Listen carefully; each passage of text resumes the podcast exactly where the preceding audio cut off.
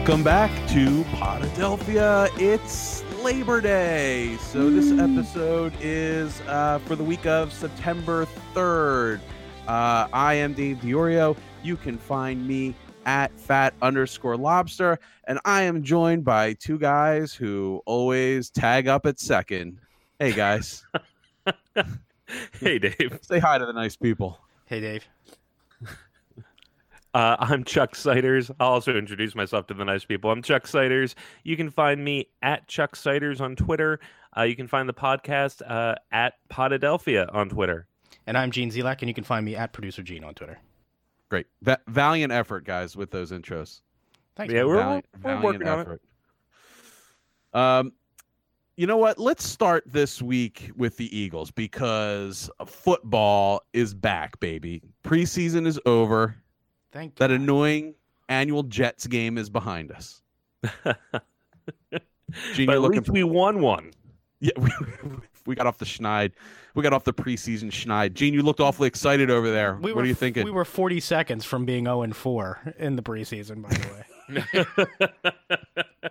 and if that happens, they take away the Super Bowl trophy. that, that's what I heard. That's why I was nervous.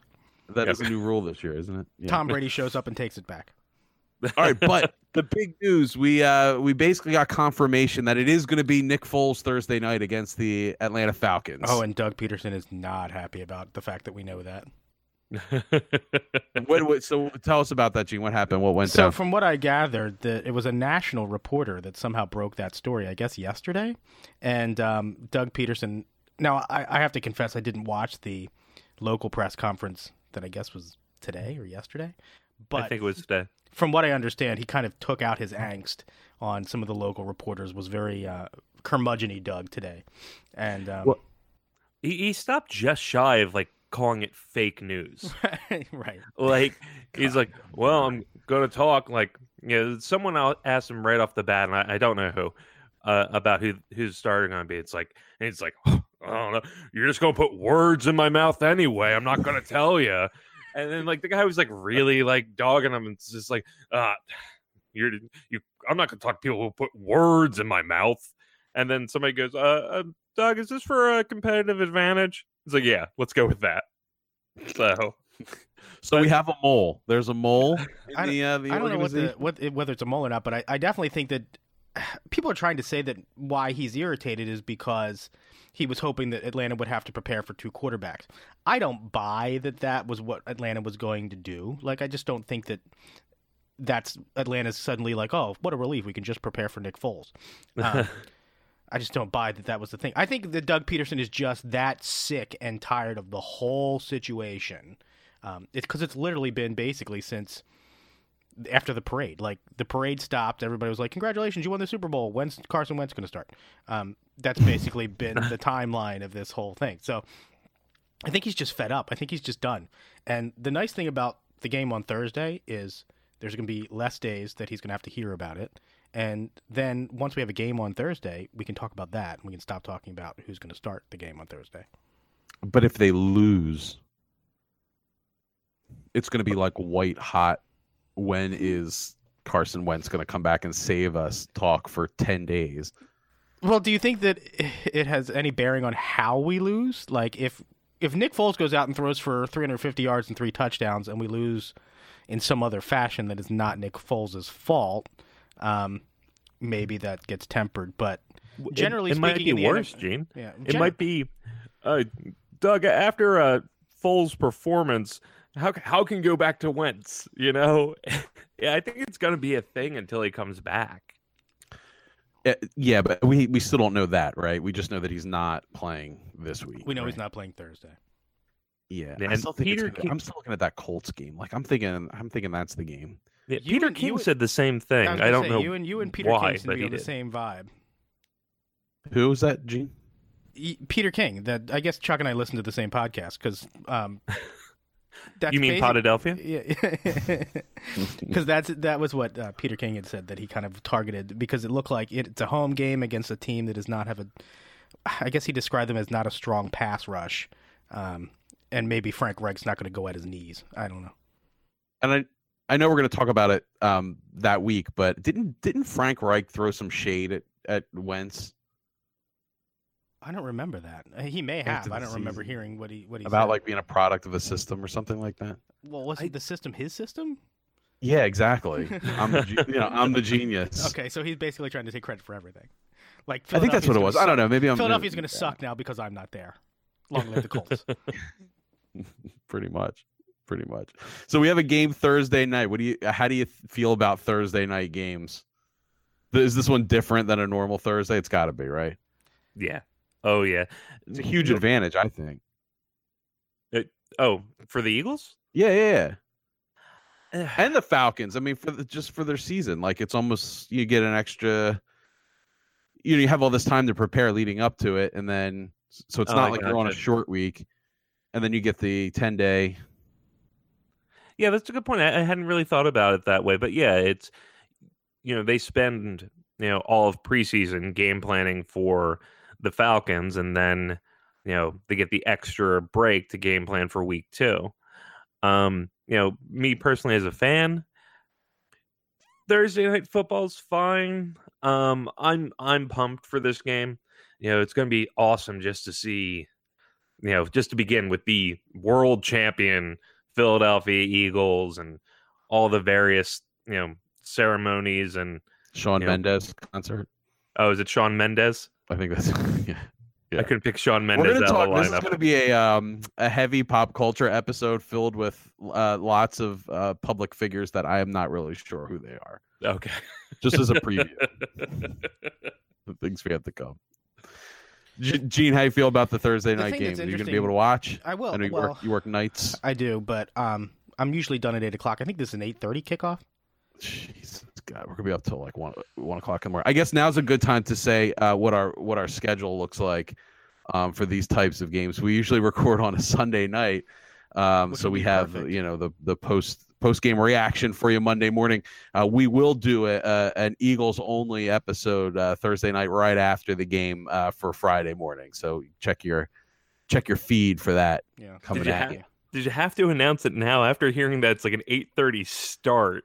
Yeah, sorry, Chuck. That's why I had to get it in now, so I have you trapped into the Yeah.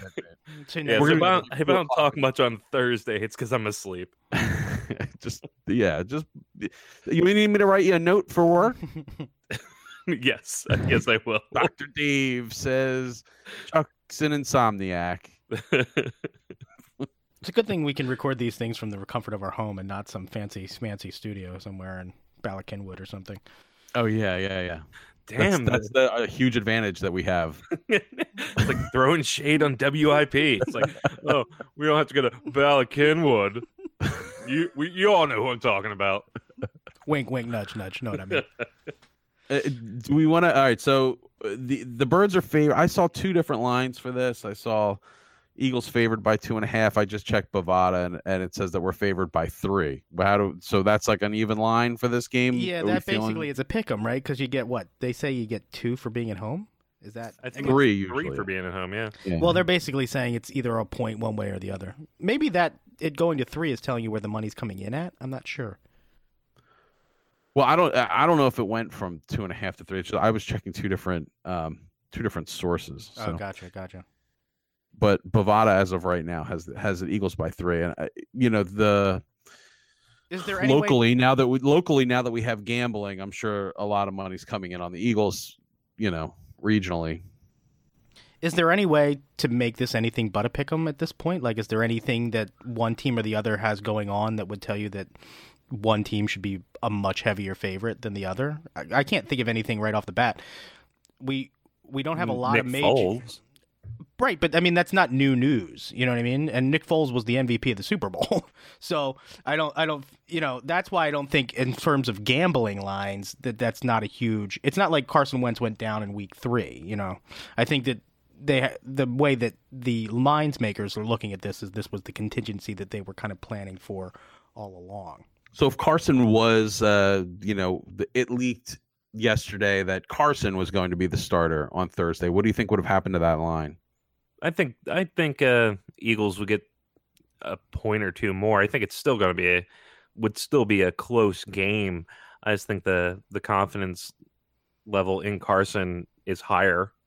You know, having despite having not played for months. Yeah, I mean, I guess I it would be is gambler is ga- are gamblers' confidence in Carson Right, because I think then more money would then come in on the Eagles, and that's what's going to move the line. Um, yeah, I think I also think the Eagles have um they're gonna ha- see. I don't know how it's gonna go because I feel like each team has a bit of juice behind them for this one. So the Eagles, they're gonna have you know we're gonna raise the raise the flag. Or, or whatever they're gonna do, right? I mean, they're gonna do something. We're going to actually see people that are supposed to play on this team show up in their uniforms. I just mean an emotional, uh, like emotional juice. yeah. Oh So- yeah, no. There's going to be uh, this is going to be the most pomp and circumstance that there's been in an Eagles game maybe ever. Like it's going to be a massive boost pre-game. It's one of those things where you have to see how does that first drive go one way or the other. If we end up having defense out first and they get a big stop, a three and out, that could really carry momentum quickly. If we come out on offense and score a touchdown, we could we could get momentum fast. But the opposite can happen too. If Atlanta is able to kind of fight through all of that emotion and stop us, or they come out and score quick on us, things get ugly fast.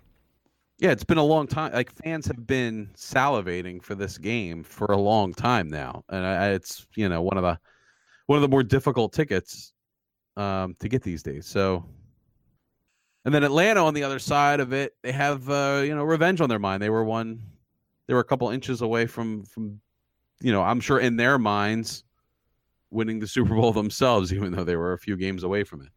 Yeah, Julio Jones gets his feet down, and it's a whole different thing.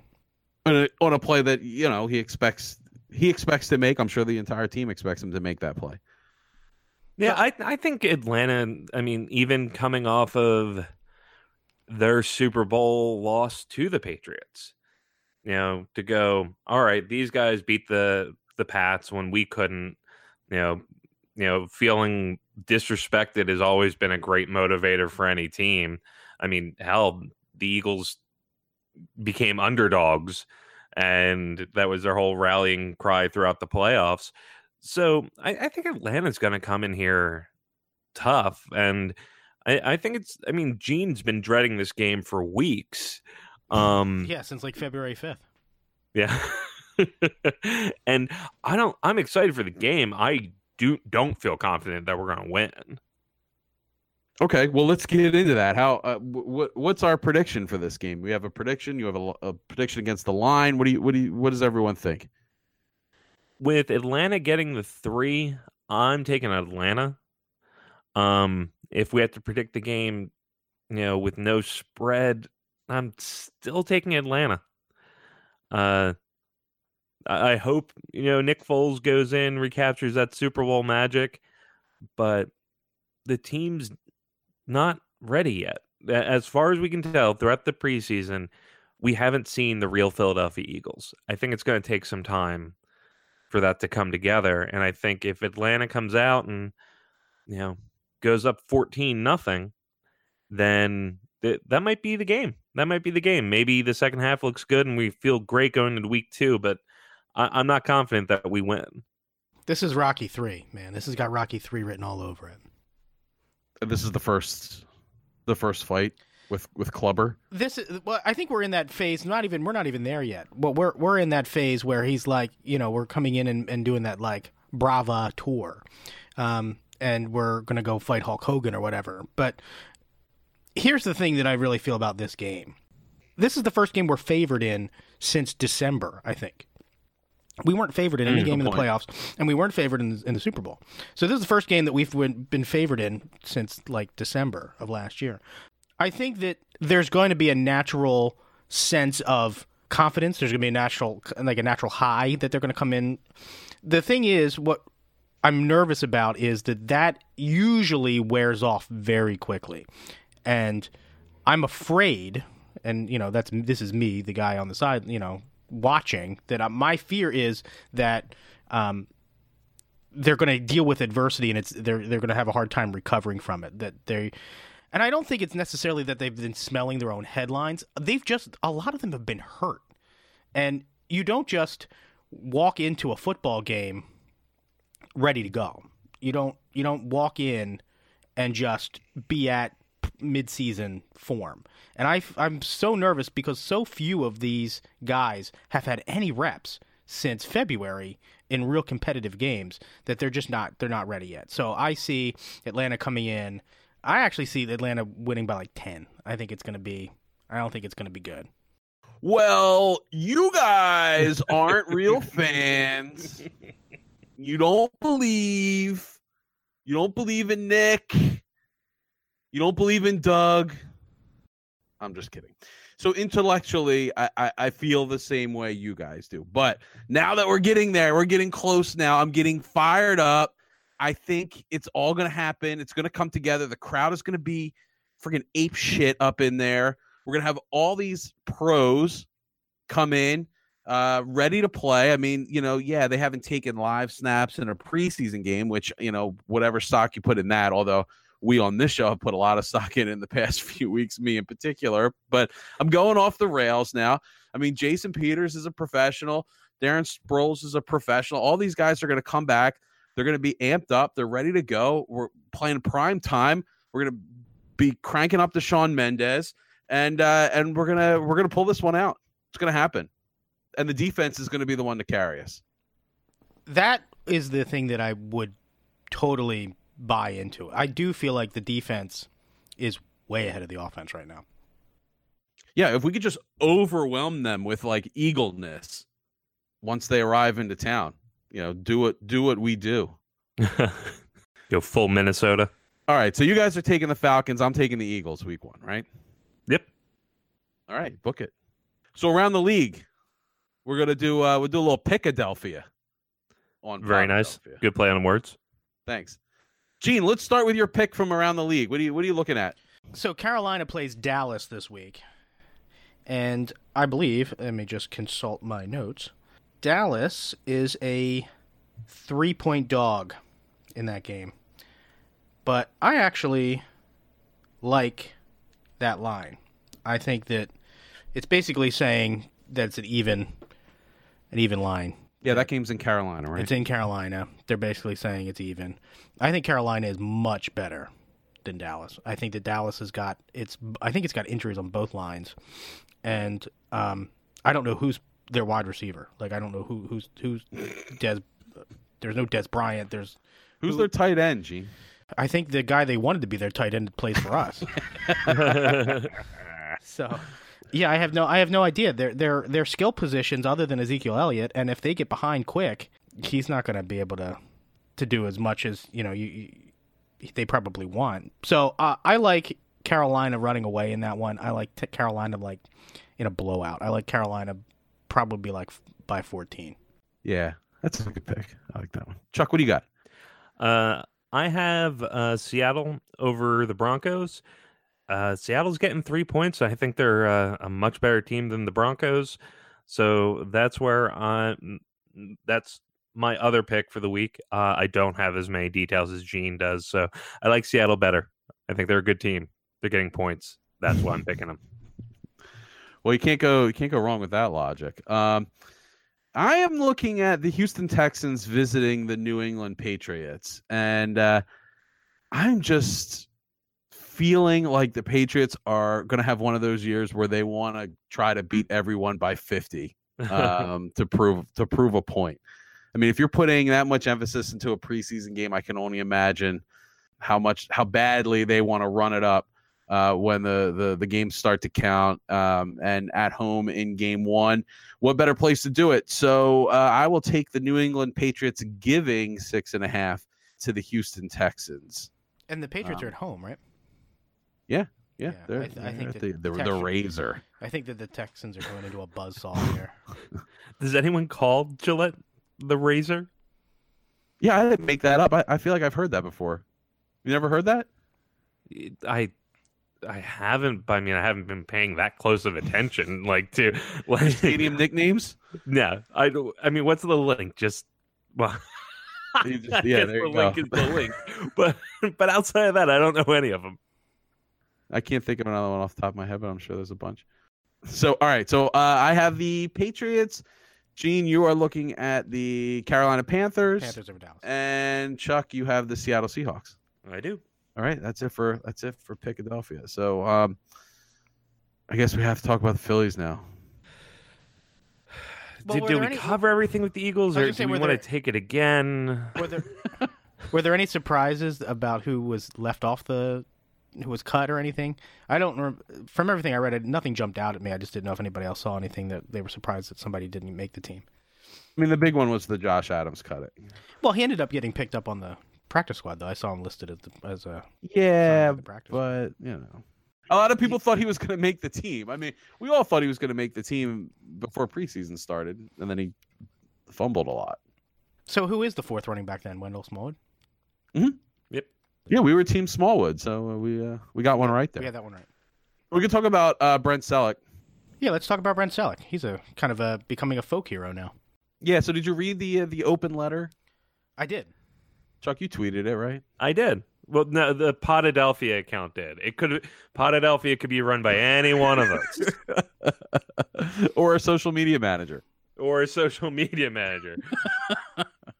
Hi- but the Podadelphia account uh, tweeted it out, and uh, yeah, I read it. It was nice. Um, I I love the move to not sign with Dallas. I love the move to, you know, go out as an Eagle, um, even though he's not on the team.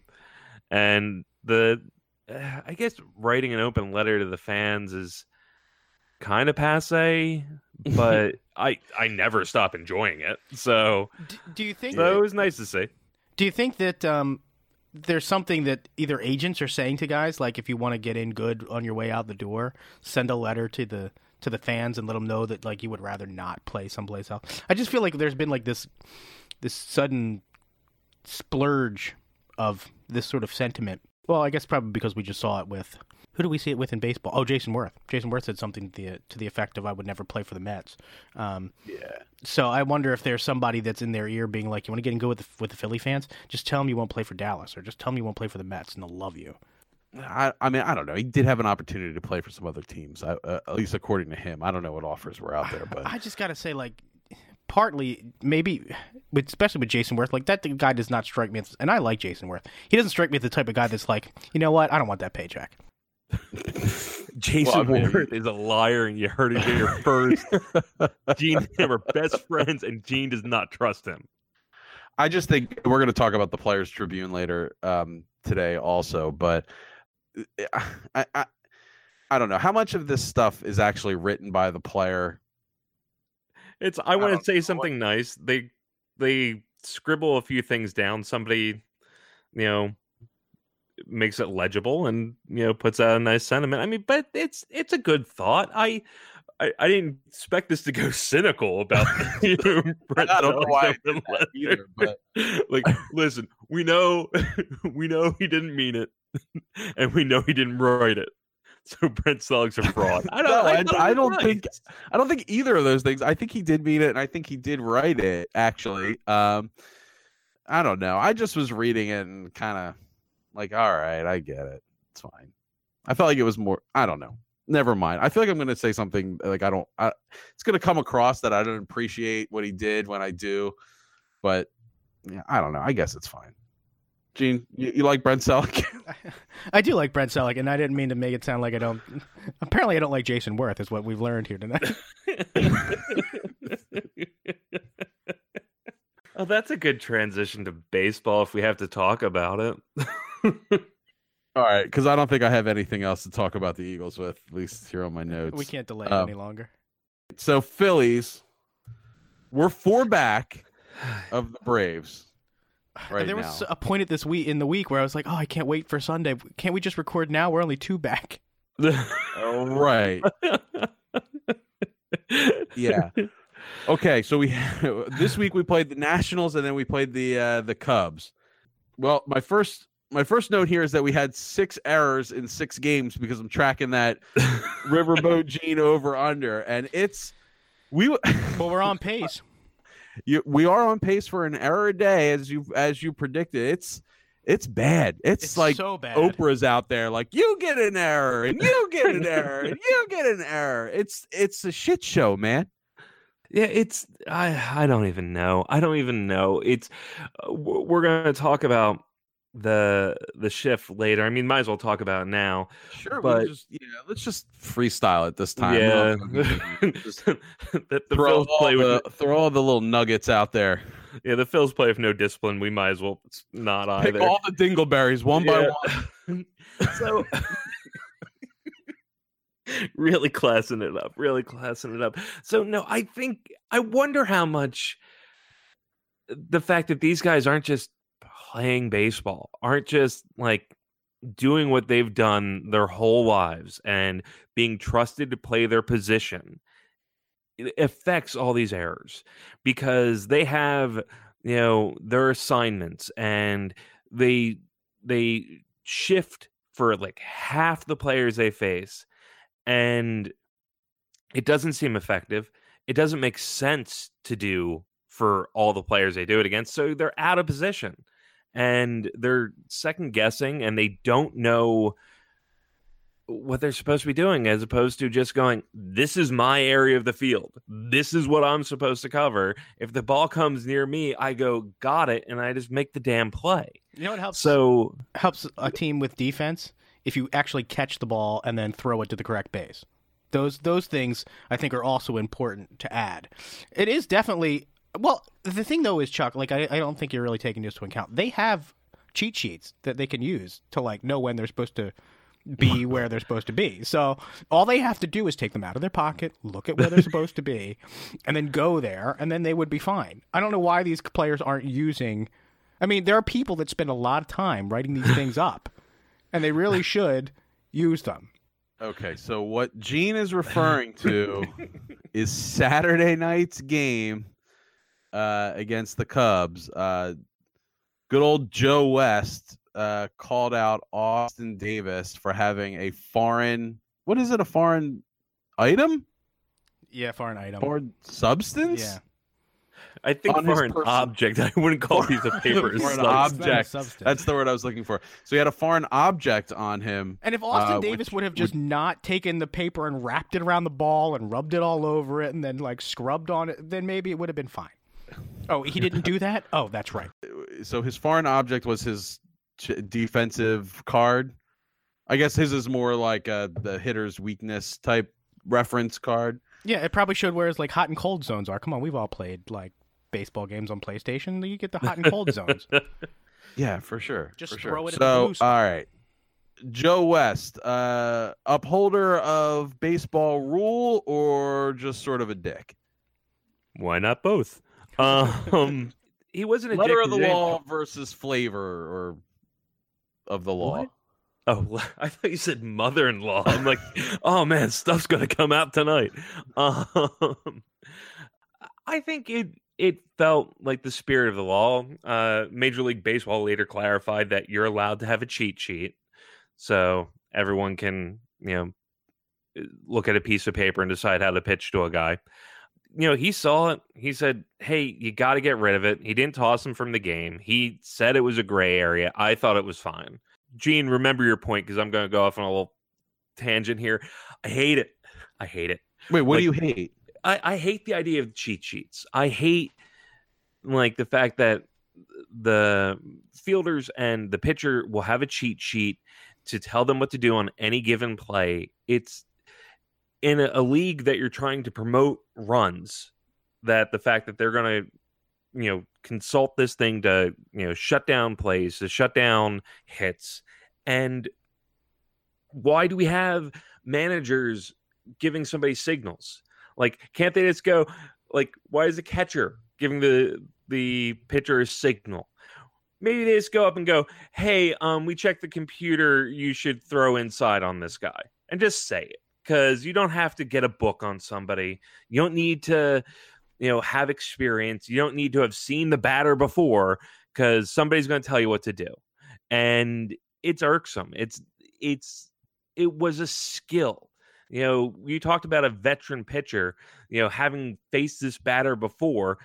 Well that that meant something. That meant they knew how to pitch to him now it's well the computer tells you to pitch here and you can't even be bothered to memorize it before the game or someone to tell you like all right the next three guys here's what you want to do no you have to look at a piece of paper it's it I don't like the way it's going. I don't like the idea that we're going to try to micromanage the game to such an extent that it takes the human element out of it and then so much of it's instinctual. So much is getting up there, seeing where guys leaning, you know, going like, uh, has he has he been chasing the ball all night? You know, what should I do on this first pitch just based on on sense of the game?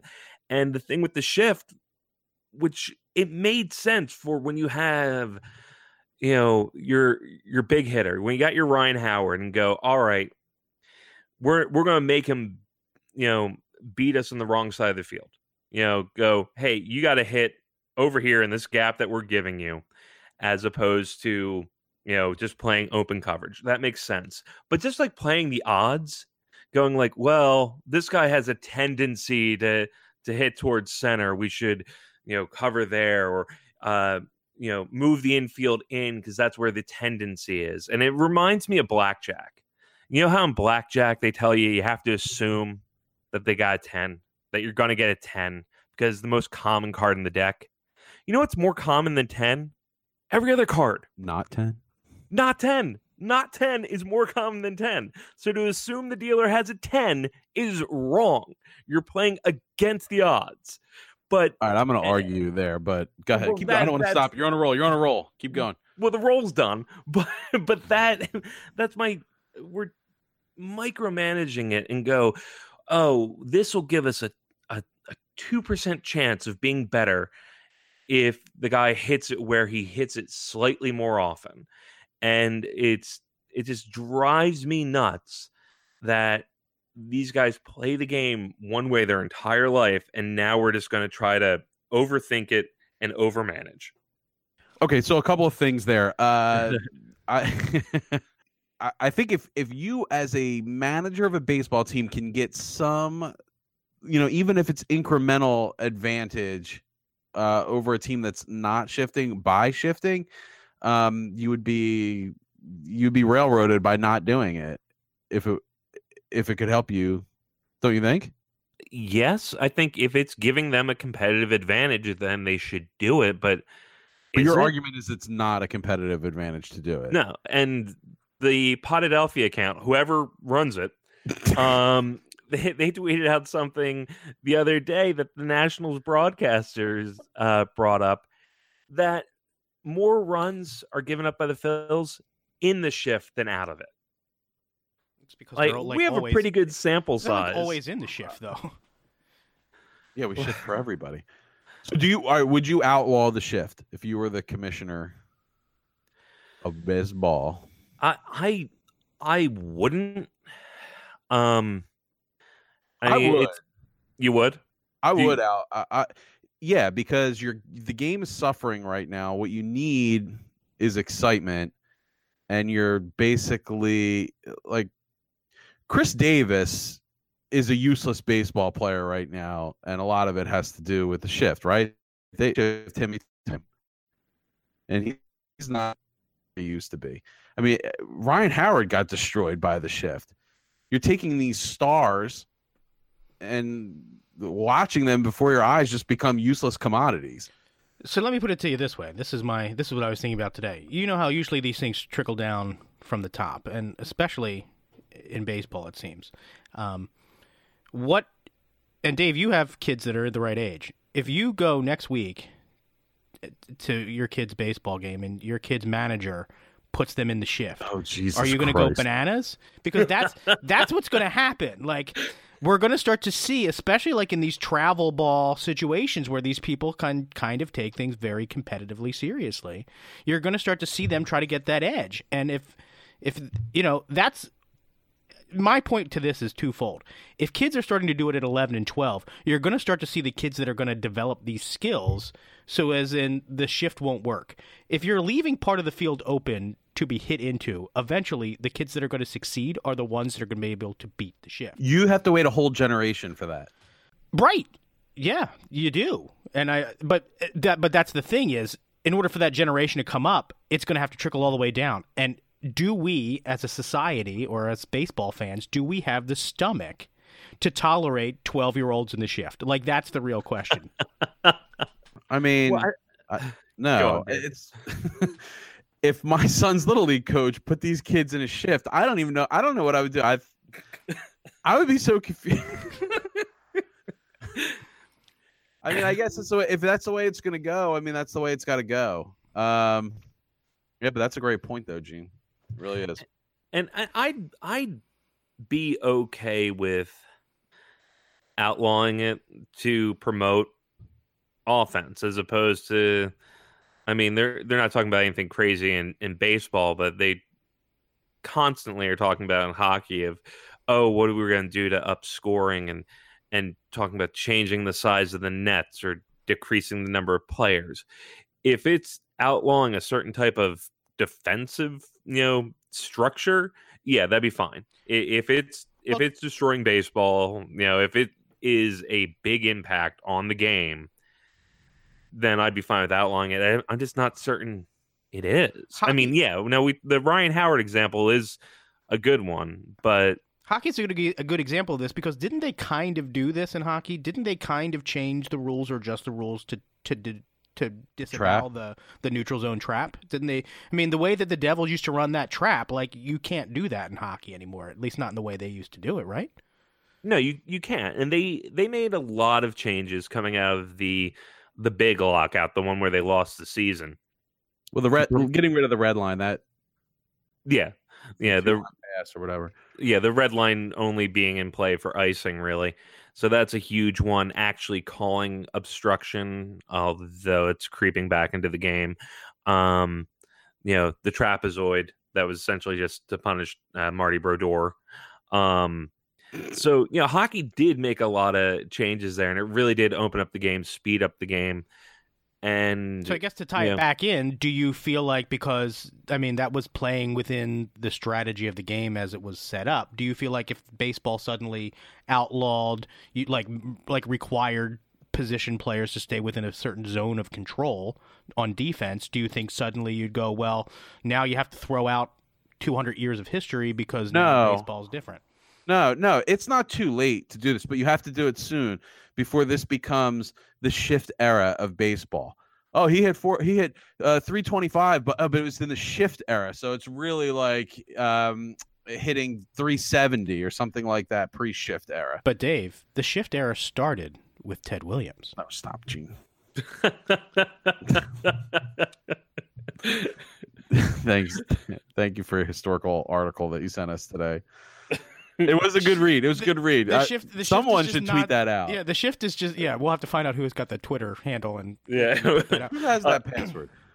I have we all do I- technically just so you know I, I have- sent it to you the day I set it up But I have to I have to say that I was surprised when I read because basically what I'm commenting on is that there was a in the there was a St. Louis um, Cardinals player manager who instituted essentially an old rule that put the shift on Ted Williams. It was the Indians. Indians. Indians, I'm sorry. Yeah, and I'm the one that found the article.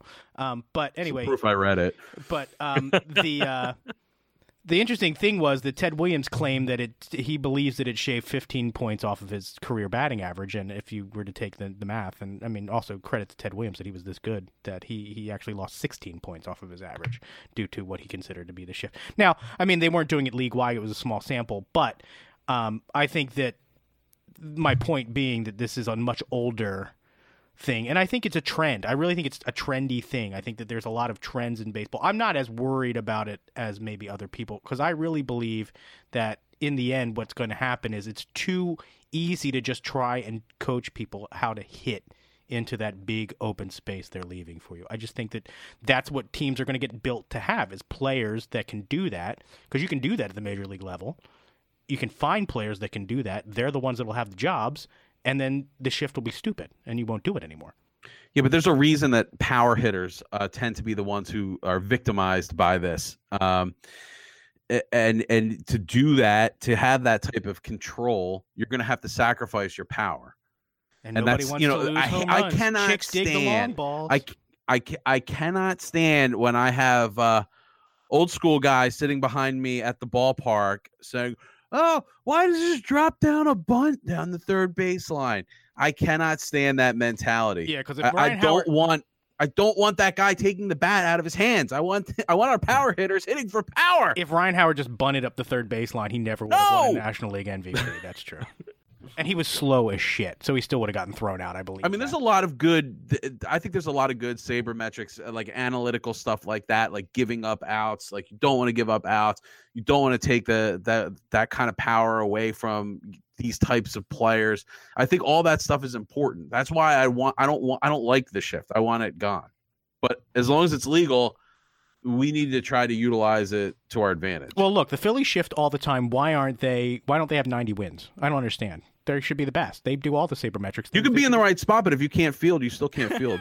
when Santana's sailing balls to home plate, Yeah, there's Uh, a lot. There's a lot of problems. I think that the other thing is I feel like Gabe Kapler has no understanding of why players are natural positioned the way they are. Like he just, uh, and sometimes I don't understand. Like, if he, is he really trying to like give us more offense by the way he the way the players that he puts out there or last night he put Santana at the top of the lineup why in God's name is Carlos Santana hitting at the top of any lineup I don't understand that at all Uh, the only thing I could think of is his on base percentage or his tendency to to take a walk.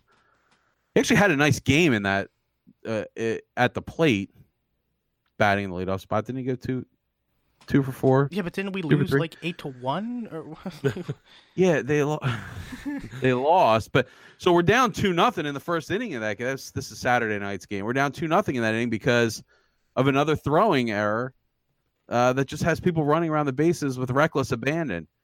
I, this this brand of baseball sucks. I cannot watch. I cannot watch slot. I, you know what? Don't hit. It's fine. Don't hit. It's great. If you're pitching, you have a bad bullpen. You got a bad bullpen. Whatever. I cannot stand poor decision making and sloppy fielding. It's the worst brand of baseball to watch. I'll go to little league game and watch it. Yeah, and the, and I mean, you talk about the fielding so much, and those decision making on the throws, and just the awful overthrows. Just how many times have we seen it end up behind the catcher's head, like from half the players on the team, you know, just trying to throw home and missing. But you, Yeah. to your point, this is this is another one of these things about Kapler that ticks me off. Is this uh, we could just use people, uh, however, without taking like an emotional toll or emotional gauge on w- what it does to a human being, and just putting these people in these different positions, plug and play, that they're not used to doing. And a perfect example is the goddamn pinch running Uh, of I was Vince just gonna talk about this. Velasquez.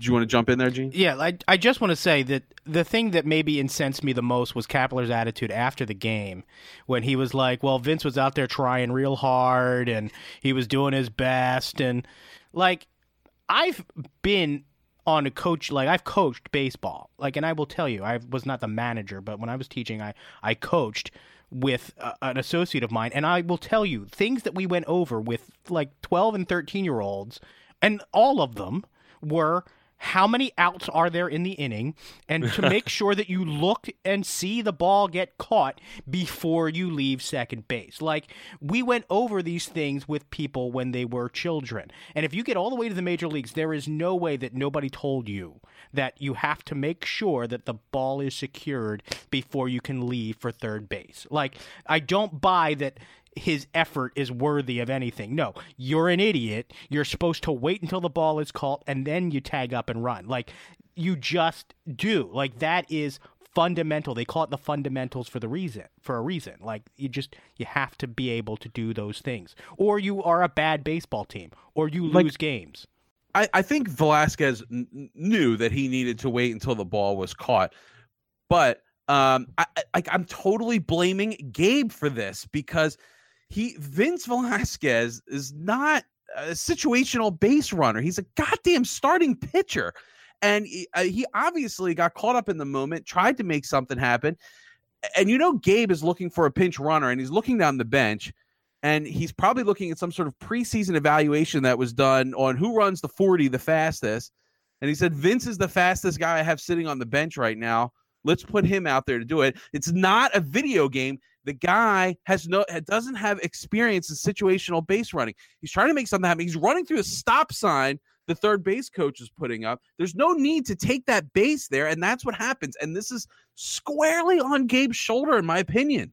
Right, because what happens if if you run through a, a stop sign when you're 12, you don't play the next day. Like, is there any consequences for these guys when they're making these mistakes so that they don't continue to make them? But the consequence needs to be Gabe's. Gabe needs the consequence. Oh yeah, no, I know. I mean, obviously, the consequence is that we continue to lose games, and I don't understand how these guys are professional athletes and they keep making these same bonehead mistakes. Uh, that, you know, I mean, like, I, there's a reason why I'm not out there in left field. There's a reason why I'm not, you know, trying to to be a just situational. One, just one reason. this is the only reason. Who's our third base coach anyway? Because that's I I I know the face. I get the blank on the name, but it, does the guy have a bad stop sign? Like, because people just seem to love to like try to make it to third when they absolutely shouldn't. What was it?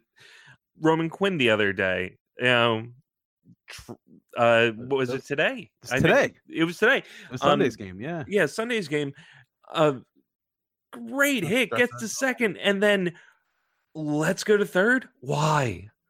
Why? Take your double. Take your double. A single probably would have got him home. Oh come on, Chuck. Uh, the the Cubs got like a whole bunch of triples. Why can't we have some? All right, one more thing. One more thing about the Phillies. Uh, two parter. Uh, Aaron Nola. Let's talk Aaron Nola for a minute. Uh, did Aaron Nola today with the eight to one loss um, against Lester? Did Aaron Nola today lose the Cy Young? If he ever had it, did he lose it today? I, I don't think he lost it today, but he needs to come back with a really strong outing in his next. What next was his pitch. line today? Yeah, I, I don't know what the line is today. I, I I don't feel like he ever had the Cy Young. I think he that momentum was just really starting. Of like, hey, you know what? Maybe Nola's the guy, and then after today, it's going to be hard to make that. ar- I mean, it, it shouldn't be hard to make a, that argument. You're allowed to have the occasional bad outing, but it's going to be a harder argument to make if you're trying to win people over to the the Nola argument. You know, let up what three solo shots. You know, Yeah, Nola, Nola today, uh, five and two thirds, five hits, four earned runs, two walks, and goddamn, eleven strikeouts. I still don't think that that's an awful line. It's No. it's pretty pedestrian, but it's not awful. It's not it's not this guy can't pitch. Um, if he was getting some offense behind him, you know that's maybe a game you still win. Uh, it's not a great game. I mean, you can't expect a pitcher to go out. I mean, very few pitchers can go out and and win you a one nothing game every single day. But you you do expect a starting pitcher to keep you in it every day, and I feel like Aaron Nola does keep you in it. He does not completely obliterate your chances to win a game. But I think that more importantly now, he has got to get in order if he wants to win that Cy Young, he's got to find a way to 20 wins. He has to. Yeah, and that's uh, since our since we last recorded, two starts, no wins. Was today on short rest? I know they changed around the the rotation to. I think It, it, was wasn't re- short it- rest. it was they regular had a day rest, but but Yeah. they, yeah, I think he was he was still in the same rhythm. I didn't think it was short rest, but I was kind of trying to tell myself it was. But I mean, it, it was a bad game. It wasn't horrible. I, I'm not concerned. It's just so he's got seven starts left. He only needs five wins. They put a graphic up Yeah, there. he Looks needs like he five- needs five wins. He needs five wins. He's got 15. Are the Phils going to get five wins? Ooh, Oh. sick burn. All right, so last last Nola point today. Today we saw um what was it? Nola's Nola's French Quarter fan group section. Oh, uh, they're bringing back the fan groups, eh? Well, it was it was manufactured by the uh, organization. Oh, I hate that. So you had to buy uh, it's uh, well Nola's French Quarter. Uh, you had to buy a promotional ticket from the promotional page, uh, and you got a seat in the uh, the French Quarter, and you got a T-shirt and some uh, and some beads that you didn't have to earn the old-fashioned way. Yeehaw. Yeah. Well, actually, I looked it up because of the whole thing there. You know, with Nola. Just I'm so relieved that he's actually from Louisiana. I just thought Oh, that yeah, yeah, yeah. Oh, I just thought it was Nola. like Nola being the nickname for like New Orleans, and it's like oh the French spelling of like Go Phils and you know the Yeah. colors and of LSU and Mardi Gras, and I'm like, He went to man, I hope right? it's. Uh, he did, he did. So did his brother. Um, according to Wikipedia, when I looked it up today, just to make certain that he actually like was who's from Aaron Nola's Louisiana. brother? Like, am I worried about this guy? Uh, Steve, Steve Nola. Can he pitch? Can he coach the team? Can he field first base? All right, that's it. But I mean, I just reminisced about the time when we had like fan manufactured fan groups, and it was so great. And now we kind of have uh, corporate buy a promotional ticket. Well, the guys that are probably making those things up are guys that were our age, and and they're you know they're like, oh, this was cool when I did it. Let's let's do it as an organization. But Yeah, this no. clearly would have been a fan group uh, years before Nola was even as great as he was now. As soon as he came up, we would have glommed on to some sort of Louisiana themed We we fan ne- group. We never followed through with our Tomas Perez's, Desi Arnaz's. Babaloo, baby. We Ah, got all the bongos up in there. It was Ah, such a great idea. Why didn't we follow through? idea. We should have. Mesa's Messiahs was pretty good though. Yeah, Yeah, yeah. That one was my favorite. That we that never happened. Yeah. Mesa's faces just didn't make any sense, and that was the real thing that was was, the real one, out there. Okay, uh, so uh, Phillies, we haven't won a series since the first week of uh, August when we swept the, the four games against the Marlins. So, what's our confidence like right now? I'm not R- complete. I'm RIP complete- 2018 Phillies. I'm not completely out because I saw the Braves schedule and it's not easy. It's rough. they have a rough run too, which keeps us in it. And if we're within three when we go into those two series against them, I still think anything can happen. I'm, I wouldn't say that I'm anywhere near the confidence level I was at the end of July, but I haven't written anything off yet. We got a we got a week coming up of uh, Marlins and Mets. you Yeah. have to win. You have to. Like, if there's any shot in hell of this team making the postseason, it's what we had six win four to games coming up. six. Uh, I think I went five of six. You know, to to sweep any series is a, a lot to ask, but you got to take five of six against these teams, or or then then you pack it in. If we don't win at least both series, preferably take five of six, then then then the season is over. I'd like to be. I'd like to. I'd love that to get five of six. But more importantly, I feel like you've got to capitalize if the ba- Braves stumble. So what I'd like to see is to be within two games by the end of the week. Like I'd like to pick up two games this week. That's that's my goal. I, I would be feeling good if that happened. Yeah. Okay, yeah, because the Braves are playing the Red Sox and then they're playing um, Diamondbacks. Move on to the Sixers. Woo! Get it That's- on. Let's we got do some it. great Sixers news. Joel Embiid had an article in the Players Tribune. Did you guys check it out? I read it. I loved it. It's hilarious. Yeah, It was it was my it favorite. was read of the week. hilarious. Uh, everything was advertised to be, and and and it it just really fits his personality. You know, it just you know he probably did not write that thing. I think nobody actually really writes their Players Tribune article. No, I agree with you, but I feel like he definitely had a lot of um, like influence on it. Oh, it was his story. It was his sure. style. It, it it cracked me up. I loved every minute of it. Yeah, I definitely Yeah. think that somebody got in a room with him and, and Yeah. got him to tell those things and was able to put those details. I just feel like you don't without his. It had his footprints and thumbprints all over it.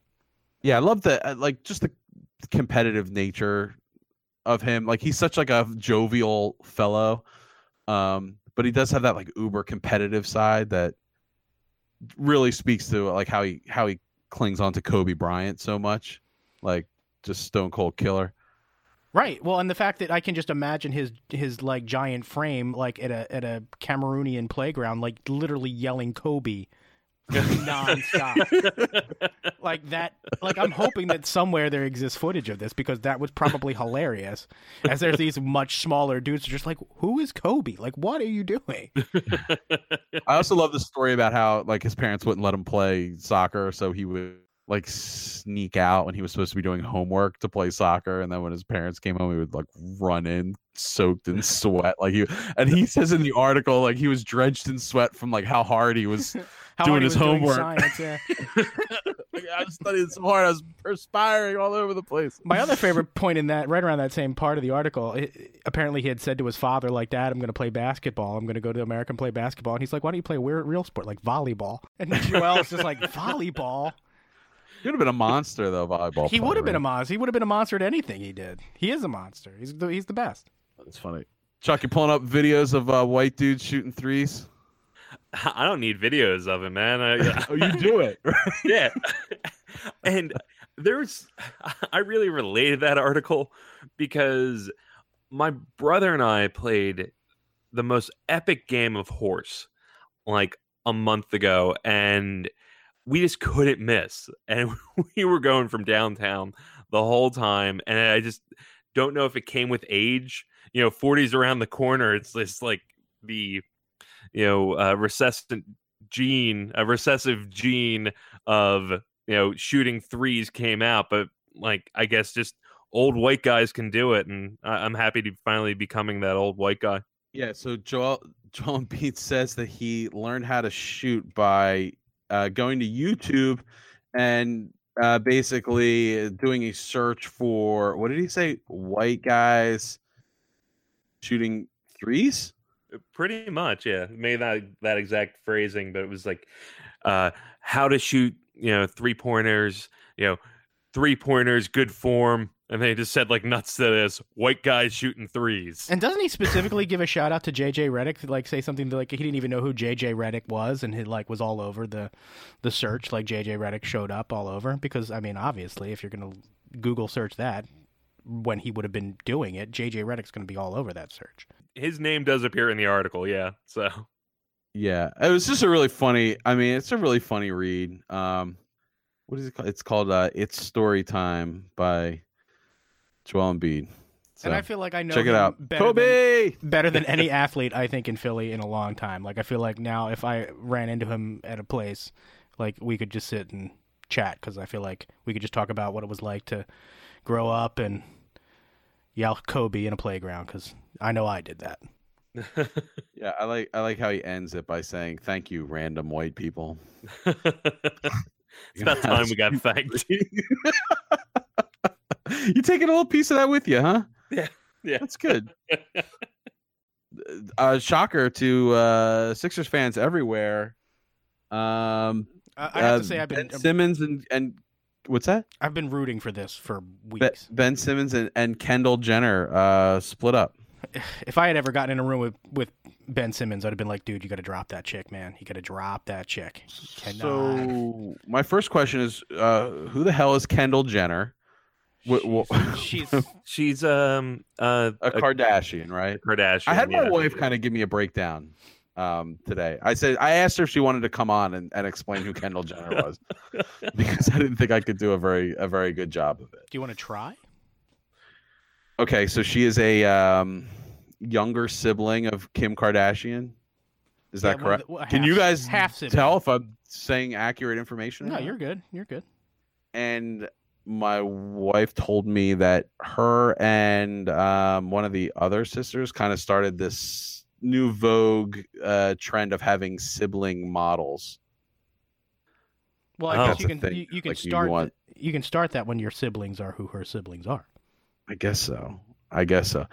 Uh, so her and Ben Simmons broke up because they were just kind of like doing whatever for the summer. Well, that's what and that's what I heard was that from the way I heard it, and I feel like we're doing like TMZ now.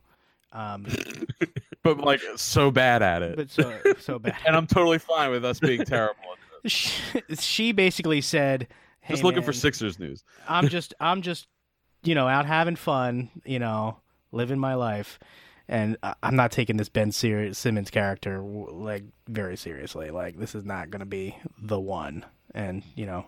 I don't know. I, I think Ben wa- was in love a little. Maybe I don't know. Yeah, is it gonna be like? Is it gonna be all twisted about it? I, I don't know. Like it, I have visions of Ben Ben like crying into his beer. Watching and, like, swingers. Yeah. Do you think he calls up like Markelle and like who does he who does he go to the diner with to like to, to like be sad about this with? You know, like he's got to have guys on the team that it's. I'm I think sure. Fultz is definitely in there, right? Like they're boys, right? I'm sure he's got no problem like finding some sort of rebound situation, Just as long like as a AI is, love reference. just as long as AI is not taking him out to the uh, City Line Fridays. Uh, or any Atlantic City casino. Oh. We don't need AI in any Atlantic City casino anymore. Uh, okay, but there's like some sort of uh, bad bad luck, right? When a NBA player dates a Kardashian relative. Right. Which is why I'm glad that it's over. It needed to end.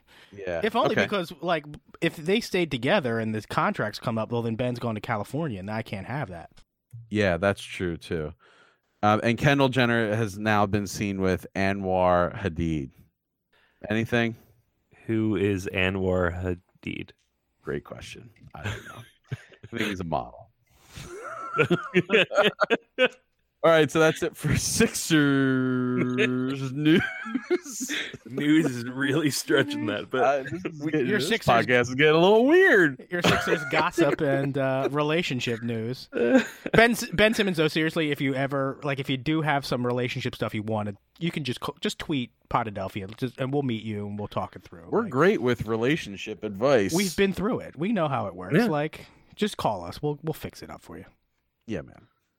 Yeah, man. All right, so from one Simmons to another Simmons.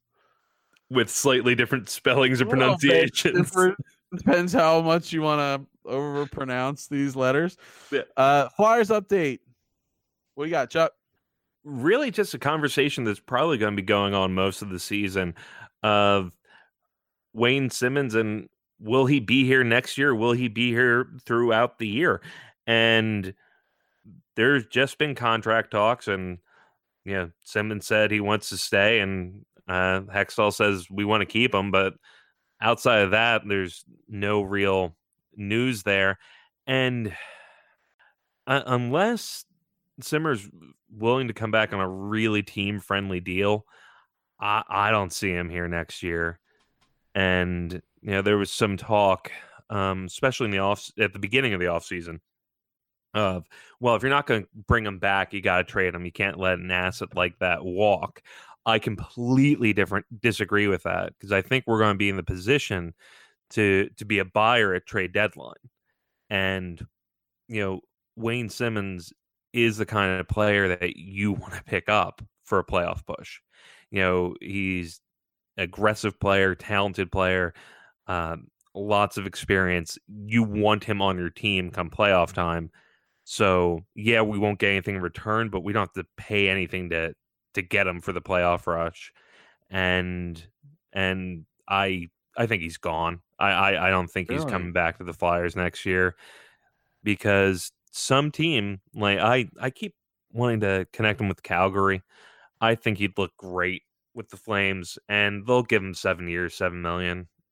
You know, give him a long term contract, Do you think that, that just doesn't make sense for the Flyers. I was going to say, do you think that Wayne Simmonds is worth that deal? Like, do you think that the Flyers make a mistake by not locking him up long term, or do you think that the Flyers just they're just not in a position with the assets that they have to be able to pay a guy like Wayne Simmonds that kind of money? I, I think you'd be paying for past performance with uh, Wayne. I mean, I I'd love to keep him for the next four years. You know, I, I think a three year extension would be fantastic. Uh, I would. He could he could ask for eleven million for three years, and I'd say pay him just for what he'll bring in that time period. But the way he plays the game with the net front presence, and he's not a big guy. Like he's tall, but he's he's not thick, and he's going to break down. It's just going to happen. So I, I I love him as a player. I think he's a great guy. I think it's good to have on the team, but he he should get paid a lot, you know. And I don't think the Flyers should be the one to pay him. You already have um, a net front presence uh, on the power play in uh, Nolan Patrick taking up those minutes. You have JVR coming in to they they play a different style game, but you have a, a goal scorer on the team to replace him, and you have so much young talent in the wings that he just doesn't make sense to stay here. As much as I hate to say it, Carter Hart- Carter Hartwatch. Uh, they interviewed him on NHL Network. Uh, that went out. Oh, man, we're really pushing the Twitter feed hard this week on our Twitter feed. Follow us. Please, for love of God. Philadelphia. It's the Um, best Twitter feed in Twitter. Yeah, hands down, hands down. But he was on uh, NHL Network talking, and there seems to be a buzz like he has a shot of making the team. Yes. Do not put your money on that. I don't think it's going to happen.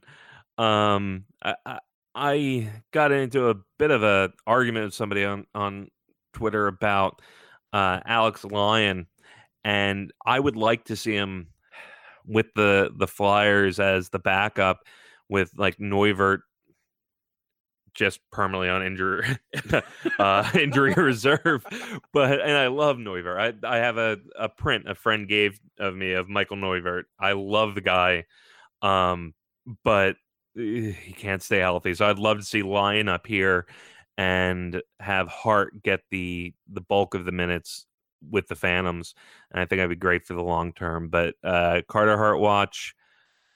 Some people are coming to your side, Dave. So I think you're up a percentage point of likelihood that he'll start the season with the Flyers, but it's still pretty unlikely. I like my prospects medium rare.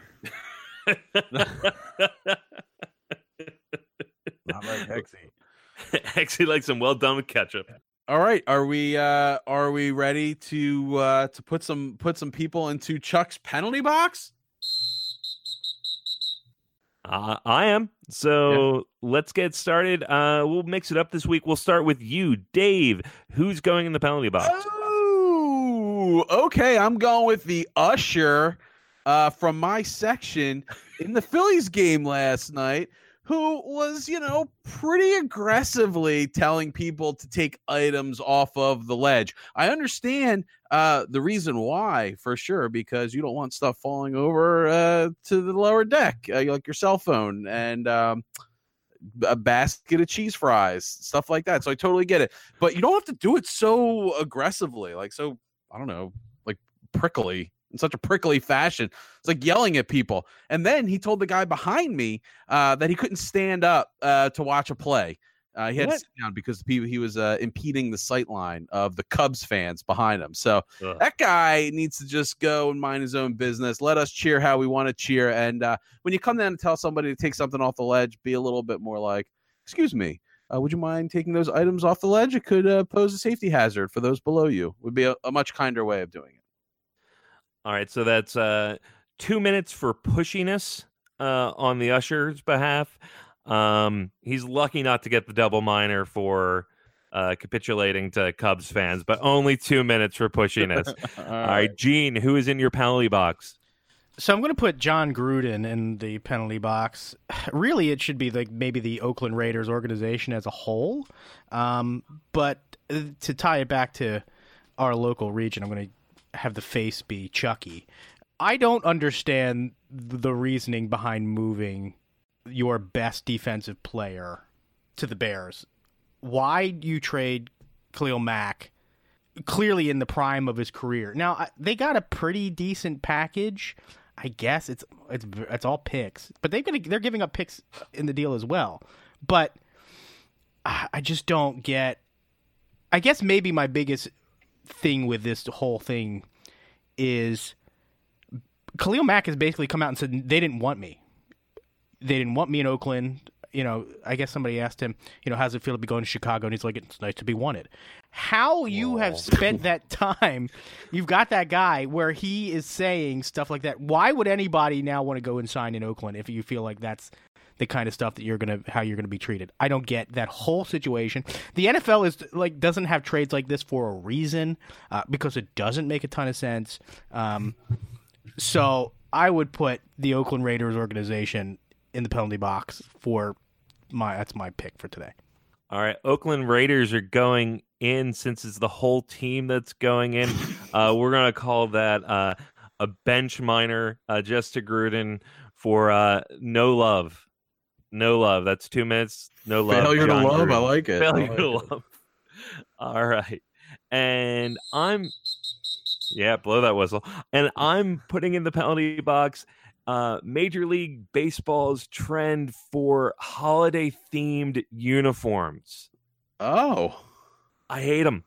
It looks like a minor league out there with the promotions and I like the what stars and stripes hat. You know, they started that a few years back. That's fine. Then they went with like the stars and stripes uniform. Okay, Stars and whatever. stripes Then the all pink uniform for Mother's Day and the all blue uniform for Father's Day because hell yeah, we don't get enough love, man. white men are just picked on. That's apparently our controversial take tonight. Um, but no, eh, they do it for every occasion. I'm surprised for Labor Day weekend they don't have you know someone in like work coveralls. you know, oh, you're wearing their Labor Day uniforms. You know, like it, it's excessive. It's stupid. You have a lot of games. Have have four, you know, two, three alternates like the like the NBA does enough with the hyper themed uh holidays. So uh I'm gonna dole out it's been all minors today. So I'm gonna give out a major for holiday interference. I I lost track. Yeah, five minute major holiday interference. All right. I love that like a overalls uniform, but not really overalls. They just like look like overalls. Uh, all right, I'm really into this now. I need it to happen. All right, that's all the time we have for today. Uh, as always, uh, if you didn't hear it enough during the episode, please follow us on Twitter uh, at Podadelphia. Uh, you can also find us on Facebook. Uh, we are at podadelphia.com. If you want to send us an email, Podadelphia podcast at gmail.com. Um, as always, uh, please check out our sister podcast, The Whip Around, uh, for all of your comedy, strange news needs. I'll be on this week. We're going to be talking about bee infestations, which I don't like bees. So this will be a this will be a good one. All right, everybody. Uh, anybody have any any final words? Eh, Happy Labor Day, everybody. Yeah, hell yeah. Happy Labor Day. And we're going to see you Friday morning uh, after the Eagles' victory over the Atlanta Falcons. Have a great day off, everybody.